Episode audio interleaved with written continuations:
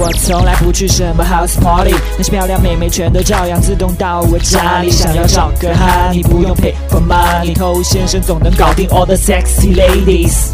什么都不会，就是会把妹。欢迎收听把妹宝典，我是头先生。在之前我们已经讲过了，去跟一个女生要电话的时候，一定要正大光明出现在她的面前，不要一直躲在幕后，显得特别猥琐。她只有知道你是谁，她才有可能跟你聊天嘛，对不对？OK，那我们现在假定你已经认识了一个女生，刚刚要到了她的电话号码，那么接下来跟她的聊天互动才是一个重头戏，对不对？所以在你正式跟她聊之前呢，有一个错误你一定不能犯。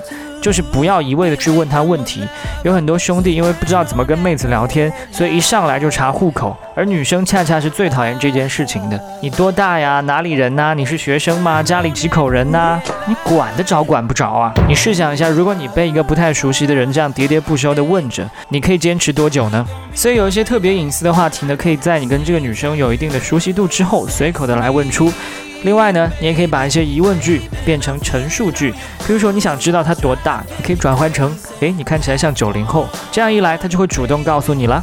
听完这一节你觉得还不够过瘾的话呢，可以去添加到我的官方微信公众号 K U A I B A M E I 快把妹的全拼，在那边会有更丰富的泡妞技巧来教给你。我是头先生，祝你早日成功。